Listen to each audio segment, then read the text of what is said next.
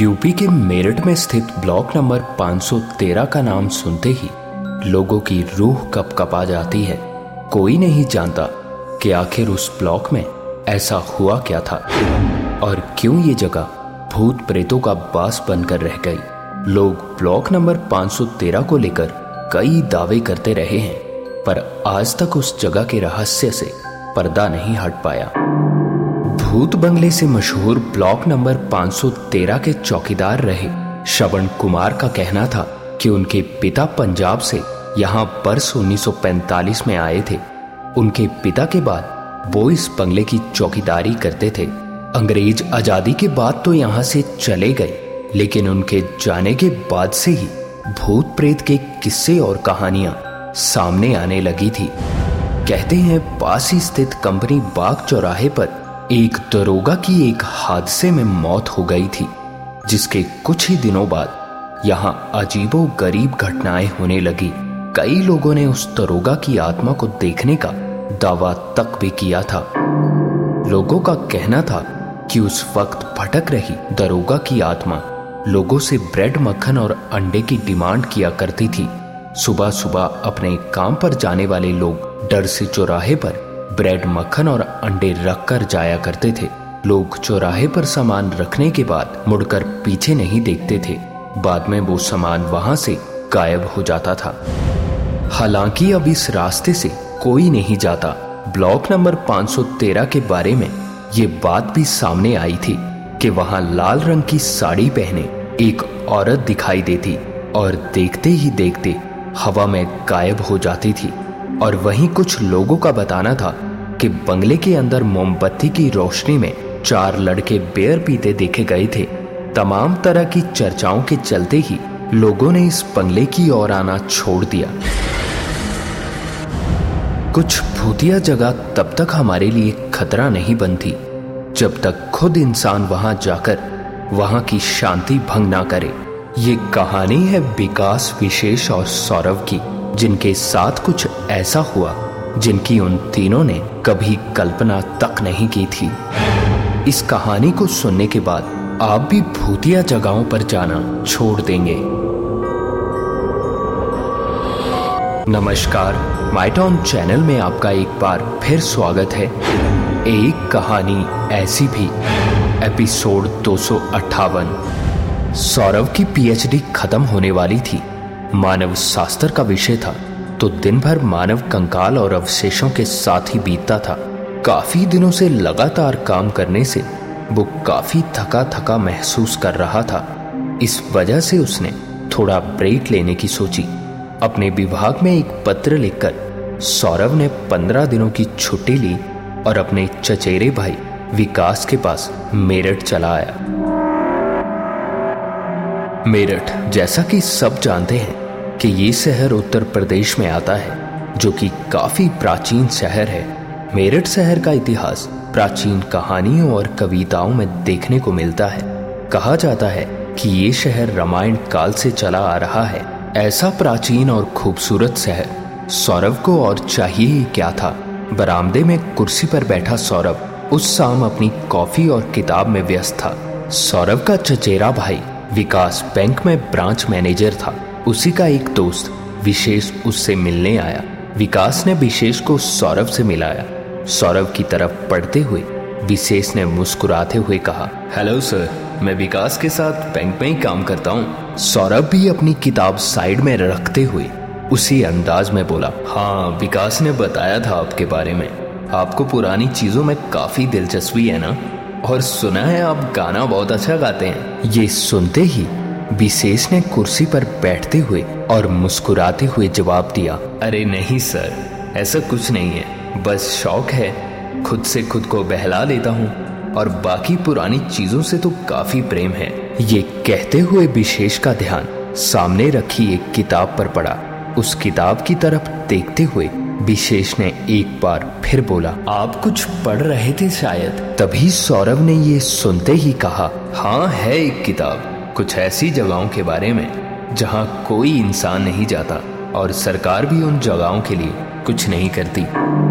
इतने में विशेष ने एक बार फिर कहा, तब तो इस किताब में यहाँ के उस खंडर के बारे में भी लिखा होगा। सौरभ ने ये सुनते ही थोड़ा हैरानी से पूछा, यहाँ कौन सा खंडर है? इस पे विशेष का बताना था कि यहाँ से लगभग दस किलोमीटर दूर एक जंगल के बीचों बीच है वो खंडर सुना है वहाँ अब कोई इंसान नहीं जाता। बड़ी अजीबो गरीब कहानियाँ और किस्से मशहूर हैं उस जगह के। लोग तो ये तक दावा करते हैं कि उस इलाके में भूत प्रेत रहते हैं। इस पे हँसते हुए सौरभ ने कहा दिन भर तो कंकाल और खोपड़ियों से खेलता रहता हूँ मैं। ये भूत प्रेत जैसी कोई चीज़ नहीं होती। वैसे वहाँ जाना हो तो कैसे जा सकते हैं? इस पे विशेष का बताना था। अपनी गाड़ी में आराम से जा सकते हैं। सुबह सुबह अगर जल्दी निकले तो शाम को वापस भी लौट आएँगे। वैसे मैं वहाँ आज तक गया नहीं हूँ। आप कहें तो साथ चलते हैं। विकास भी चल पड़ेगा साथ। ये सुन रहा विकास भी बोला हाँ हाँ क्यों नहीं? वैसे भी काम कर कर के थक गया हूँ। इसी बहाने थोड़ा घूम भी लूँगा। क्यों ना परसों चले? परसों शनिवार है, बैंक भी बंद होगा। ये सुनते ही सौरभ ने भी हामी भरते हुए कहा हाँ तो शनिवार को फिर तय हुआ। अच्छा विशेष कोई खास इंतज़ाम तो नहीं करना पड़ेगा। वहाँ जाने के लिए इस पे विशेष का बताना था। नहीं, बस खाने पीने का सामान, लाइट्स, टॉर्च, माचिस और हाँ कपड़े पूरे बाजू वाले पहनना। नहीं तो कीड़े मकोड़े उठा ले जाएँगे। ये सुनते ही वो सभी हँसी मज़ाक करने लगे और शनिवार को विशेष अपनी गाड़ी लेकर विकास के घर पहुँचा। तो विकास और सौरभ तैयार हो चुके थे। आज मौसम भी काफ़ी सही था और रह रहकर बारिश की बूंदें गिर रही थी। सौरभ गाड़ी से सिर बाहर निकाले हुए मौसम का मज़ा लेते हुए बोला, क्या मस्त मौसम है यार। और तीनों बातें करते हुए अपनी मंजिल की ओर रवाना हो गए। विशेष ने गाड़ी रोककर एक दो तो जगह पर लोगों से उस खंडर के बारे में पूछा तो लोगों ने जब सुना कि वो लोग खंडहर पड़ चुके ब्लॉक नंबर 513 की तरफ़ जा रहे हैं तो सभी ने वहाँ ना जाने की उन तीनों को सलाह दी। विकास और विशेष यहाँ के बोलचाल से अच्छे से वाकिफ थे। रास्ता पूछा और उन लोगों की बातों को अनसुना सा करते हुए सीधा खंडहर की तरफ़ पड़ने लगे। थोड़ी ही देर में वो ब्लॉक नंबर 513 के सामने खड़े थे। जैसा नाम, वैसा ही दिख रहा था वो खंडहर बड़े बड़े पत्थरों की पुरानी इमारत आगे से एक बड़े से दरवाजे के जैसा प्रतीत हो रहा था। जैसे ही गाड़ी से उतरकर वो तीनों आगे की तरफ़ पड़ने को अभी हुए ही थे कि तभी कुछ लोगों ने उन्हें रोकते हुए कहा, अरे ओ भाई साहब, कहाँ आगे बढ़े जा रहे हो? ये खंडहर भूतिया है। गलती से भी अंदर मत चले जाना। ये सुनते ही सौरभ, विकास और विशेष ने पलट कर देखा तो पीछे रास्ते में कुछ लोग खड़े। उन तीनों को रोकने की कोशिश कर रहे थे। उन तीनों की तरफ़ पढ़ते हुए उन लोगों में से एक आदमी का बताना था कि बाबू साहब, इस ब्लॉक नंबर 513 के अंदर जाने की गलती मत करना। यहाँ जो भी जाता है, वो कभी ज़िंदा नहीं रहता। बड़े ही अजीब तरीकों से मौत हुई है यहाँ। उन व्यक्ति की जो भी इसके अंदर गया है। ये सुनते ही सौरभ, विकास और विशेष बड़ी हैरानी से एक दूसरे की तरफ़ देखने लगे, क्योंकि ऐसी बातें उन तीनों ने आज तक कहीं नहीं सुनी थी कि तभी कुछ सोचते हुए विकास ने उन लोगों से पूछा, ऐसा भी क्या हुआ था यहाँ जो आप ऐसी बातें कर रहे हो? इस पे उन लोगों का बताना था कि बहुत समय पहले इसी ब्लॉक के पीछे एक कुआँ हुआ करता था जहाँ से यहीं पास के गाँव के लोग पानी लेने आया करते थे। पर एक दिन एक महिला का बच्चा खेलते हुए इस कुएँ में गिर गया। उस बच्चे को बचाने की कोशिश करते हुए वो महिला भी इसी कुएँ में गिर गई थी। आसपास कोई भी व्यक्ति न होने की वजह से वो औरत और उसका बच्चा इसी कुएँ में डूबकर मर गए थे। अगले दिन पानी लेने आई कुछ औरतों ने उस औरत को देखकर गाँव वालों को बताया और उस औरत और उसके बच्चे को बाहर निकाला गया। उसके कुछ ही दिनों बाद कुएँ का पानी काले रंग में बदलने लगा था। कुएँ के अंदर से कई भयानक आवाज़ें भी सुनाई देती थी और धीरे धीरे कुएँ से बड़ी ही अजीब झाड़ियाँ बाहर की तरफ़ निकलने लगी थी। गाँव के लोगों ने इस कुएँ को साफ़ करने की कोशिश भी की थी, पर जिन भी लोगों ने इस कुएँ के आसपास किसी भी चीज़ को छुआ उन सबकी बड़ी ही अजीब और भयानक तरीके से मौत हो गई थी। और उन लोगों का ये भी बताना था कि यहाँ की हर चीज़ जानलेवा है। यहाँ की मिट्टी, पत्थर, पेड़, झाड़ियाँ, हर चीज़ ज़िंदा इंसान को धीरे धीरे करके खा जाती हैं। ये सारी बातें सौरभ विकास और विशेष बड़े ध्यान से सुन रहे थे। ये सुनकर उन तीनों की इस ब्लॉग को देखने की उत्सुकता और ज़्यादा बढ़ गई थी। तभी भी शेष ने उन लोगों की तरफ़ देखते हुए एक बार फिर पूछा, भाई साहब, हम अंदर जाकर देखेंगे। किसी भी चीज़ को छुएँगे नहीं। फिर तो कुछ नहीं होगा ना? इस पे मुस्कुराते हुए उन लोगों का बताना था कि, बाबू साहब, चेतावनी देना हमारा काम था। बाकी आप जानो, ये कहकर वो लोग वहाँ से चले गए। उन लोगों को ऐसा बोलकर जाता हुआ देख सौरभ ने विशेष की तरफ़ देखते हुए बोला विशेष सच में कोई परेशानी वाली बात तो नहीं होगी ना? यार, या तो रहने देते हैं, नहीं जाते हैं यहाँ अंदर। ये सुनते ही विशेष ने हँसते हुए जवाब दिया, अरे, कुछ नहीं है, सब ठीक है, चलो तुम। ये कहता हुआ विशेष उस खंडहर ब्लॉक की तरफ़ बढ़ने लगा।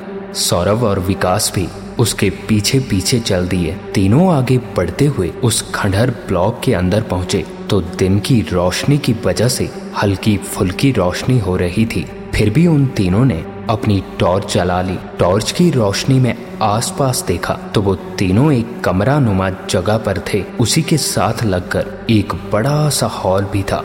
धीरे धीरे वो तीनों आगे की तरफ़ बढ़ने लगे। थोड़ा आगे चलते ही अब वो तीनों एक बड़े हॉल में पहुँच चुके थे और उसी हॉल से सीधा रास्ता बाहर दूसरी तरफ़ के लिए जा रहा था। सौरभ ने आगे बढ़कर हॉल से बाहर की तरफ़ देखा तो बाहर वही कुआँ था, जिसकी बातें वो तीनों अभी अभी उन लोगों से सुनकर आए थे। कुएँ की तरफ़ देखते हुए ही सौरभ ने विकास और विशेष को बुलाते हुए कहा, विकास, यहाँ कुछ है यार? सौरभ की आवाज़ सुनकर विकास और विशेष भी वहाँ पहुँचे और उन तीनों ने कुएँ में झाँक कर देखा। तो उस कुएँ में बड़ी ही अजीब काले रंग की झाड़ियाँ दीवारों से उगती हुई बाहर की तरफ़ आ रही थी। वो तीनों ये सब देखकर काफ़ी हैरान थे, क्योंकि ऐसी झाड़ियाँ इस पूरे इलाके में कहीं नहीं थी। उन झाड़ियों के पत्ते भी कुछ ज़्यादा ही नुकीले थे और साथ ही ढेरों लताएँ आसपास बिखरी पड़ी थी। सौरभ उस कुएँ के आसपास हर चीज़ को बड़े ध्यान से देख रहा था। विकास और विशेष भी चारों तरफ़ देखते हुए उस खंडहर ब्लॉक के अंदर की तरफ़ पढ़ने लगे। सौरभ ने ऐसे पेड़ पौधों के बारे में काफ़ी किताबों में पढ़ा था, पर ऐसे अजीब पौधे वो पहली बार देख रहा था। थोड़ा पास जाकर सौरभ ने एक झाड़ से कुछ पत्ते उखाड़े और संभाल कर अपने बैग में डाल लिए। और पीछे मुड़कर जाने को अभी हुआ ही था कि तभी उसे पैरों के नीचे कुछ महसूस हुआ। सौरभ ने झुककर नीचे देखा तो उसके पैरों के नीचे कुछ हड्डियों के अवशेष पड़े थे। सौरभ मानव शास्त्र की स्टडी तो कर ही रहा था तो उसने उन हड्डियों के अवशेषों को पॉलीथीन में उठाया और जाँच के लिए अपने बैग में डाल लिया। थोड़ी देर कुएँ के पास देखकर सौरभ ब्लॉक के अंदर की तरफ़ विकास और विशेष को ढूंढते हुए जाने लगा। तकरीबन दो कमरों को पार करने के बाद थोड़ी ही दूरी पर सौरव को विकास एक पत्थर पर बैठा दिखाई दिया। विकास की तरफ़ पढ़ते हुए सौरव ने बोला, अरे, यहाँ क्यों बैठा है तू? चल ऊपर की तरफ़ भी देखते हैं कुछ। पर पत्थर पर बैठे विकास को, मानो सौरव की कही ये बात सुनाई ही ना दी हो। वो सर को झुकाए, अभी भी वैसे ही बैठा था। ये देखकर सौरभ धीरे धीरे विकास के नज़दीक पहुँचा और उसके कंधे पर अभी हाथ रखने को हुआ ही था कि तभी सौरभ के कंधे पर किसी ने हाथ रखते हुए बोला, अरे यार, मैं तुझे कुएँ के पास देखा आया। यहाँ क्या कर रहा है तू? सौरभ ने ये सुनते ही बड़ी बड़ी आँखें करते हुए मुड़कर पीछे देखा तो विकास उसके ठीक पीछे खड़ा था। डर से सौरभ ने एक बार फिर पत्थर की तरफ़ देखा। तो अभी अभी सौरभ जिसे विकास समझकर उठाने की कोशिश कर रहा था, वहाँ अब कोई नहीं था। ये देखकर सौरभ के डर से रोंगटे खड़े हो गए थे, क्योंकि अभी अभी जो भी उसके साथ हुआ था, वो उसकी सोच और समझ से बिल्कुल परे था। डरते हुए विकास को उस पत्थर की तरफ़ दिखाते हुए सौरभ ने कहा, भाई अभी अभी जब मैं यहाँ आया था तो तू इसी पत्थर पर बैठा था। मैंने अपनी आँखों से देखा था तुझे। ये कहकर सौरभ ने विकास की तरफ़ पलट कर देखा तो पीछे मुड़ते ही सौरभ की रूह तक काँप उठी, क्योंकि एक बार फिर वहाँ दूर दूर तक कोई नहीं था।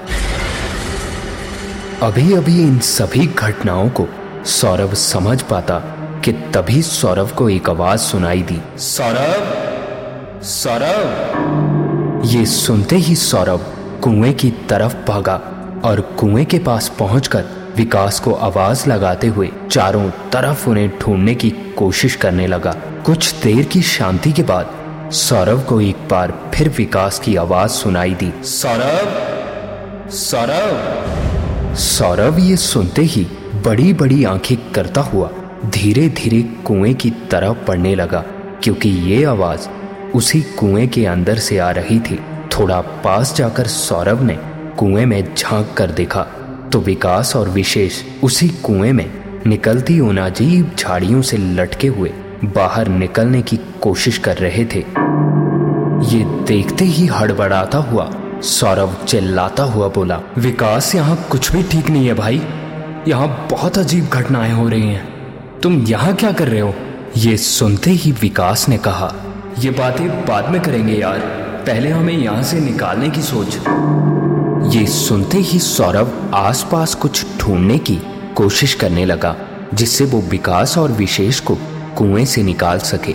अभी सौरभ को आसपास देखते हुए लगभग एक मिनट हुआ था कि तभी सौरभ को दीवार के एक कोने पर कुछ रस्सी के टुकड़े दिखे। उन्हें एक दूसरे के साथ बांधकर सौरभ ने कुएँ में विकास की तरफ़ अभी बढ़ाया ही था कि सौरभ के ठीक पीछे से एक आवाज़ आई। सौरभ कुएँ में क्या देख रहा है तू? ये सुनते ही सौरव की हालत खराब हो चुकी थी। वो यहाँ किसी भी चीज़ पर यकीन नहीं कर पा रहा था। मुड़कर पीछे देखा तो विकास और विशेष ब्लॉक के हॉल के पास खड़े, हैरानी से सौरव की तरफ़ देख रहे थे। अभी सौरभ उनकी बातों का जवाब दे पाता कि तभी कुएँ में लटकी रस्सी जो सौरभ ने अपने हाथों में थाम रखी थी, एक झटके में कुएँ के अंदर की तरफ़ खिंची और सौरभ कुएँ के अंदर जा गिरा। ये देखकर विकास और विशेष उसे बचाने के लिए कुएँ की तरफ़ भागे। कुएँ के करीब जाकर विकास और विशेष ने कुएँ में अभी झांका ही था। तो वहाँ का नज़ारा देखकर उन दोनों की चीख निकल गई। क्योंकि कुएँ का सारा पानी खून से लाल हो चुका था और सौरभ का शरीर कटकर दो हिस्सों में पानी के ऊपर तैर रहा था। ये देखकर विकास और विशेष उस ब्लॉक से बाहर की तरफ़ भागे। अभी वो दोनों मेन दरवाजे पर पहुँचते, उससे पहले ही कुएँ से निकलती उन कांटेदार झाड़ियों में उन दोनों के पैर अपने आप जकड़ने लगे।